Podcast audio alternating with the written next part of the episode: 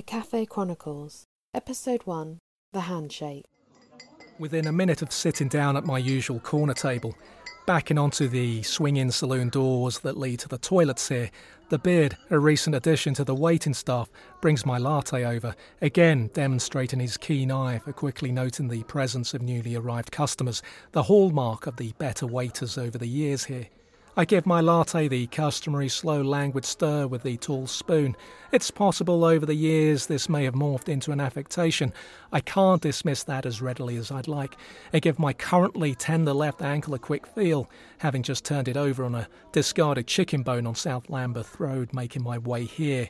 The dependency of Lambeth's population on fried chicken is perhaps the biggest single reliance on a food since the Native Americans followed the buffalo.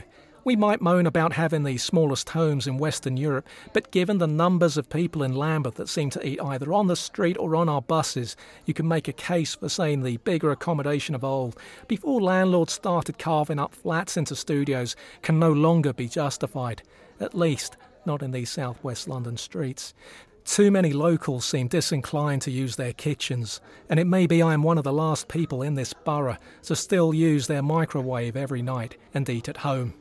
The turned ankle was, I think, behind the appalling handshake that is so troubling me today.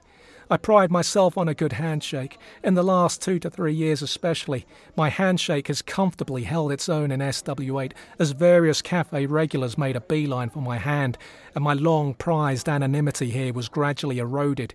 My hand grip has consistently been on the right side of firm, and my eyes have met theirs, which has surprised me, as my eye contact has always been notoriously poor. My dad, a raconteur whose never ending patter in the family bedsit, taught me the importance of looking for any potential segues in interminable conversations that could help bring the dialogue to a merciful close, would often halt our one sided exchanges and demand to know why I was looking at his hair. I am still guilty of doing the hair thing when talking to people, but there's something about the traditional handshake that helps me look the other person in the eye. The handshake, which I feel is one of the few things in this world that didn't need to be improved, is dying. The quality of handshaking among the younger generation, speaking from experience here, I would say is poor. Maybe there are too many alternatives for them these days. You've got the fist bump, something being a middle aged man I steer clear of, and you've got the man hug, which I find excessive. Unless you've known someone an awfully long time, it can feel over familiar. Having been in the handshaking form of my life in recent years, it's therefore come as a massive disappointment to me that I should have just experienced my worst handshake of the year waiting at the lights for the green man so I could cross over to the cafe, still smarting from turning my ankle over.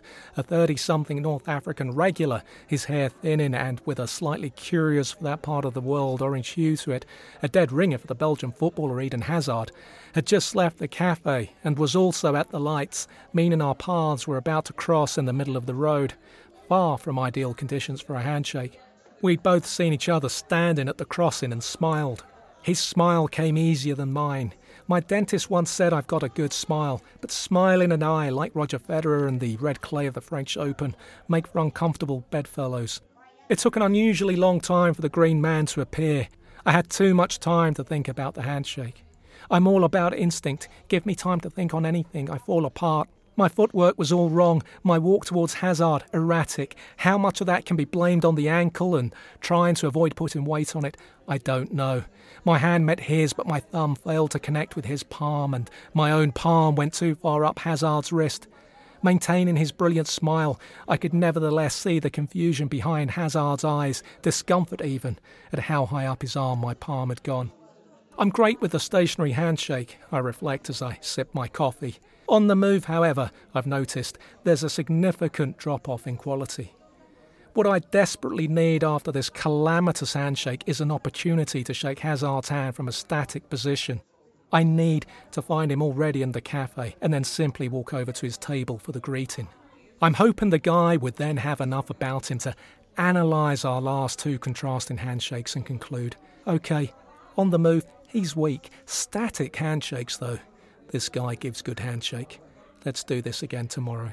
The Cafe Chronicles was written and presented by Daniel Ruiz Tizon. For more of Daniel's work, please visit danielruiztizon.com and you can follow him on Twitter at 1607 West Egg.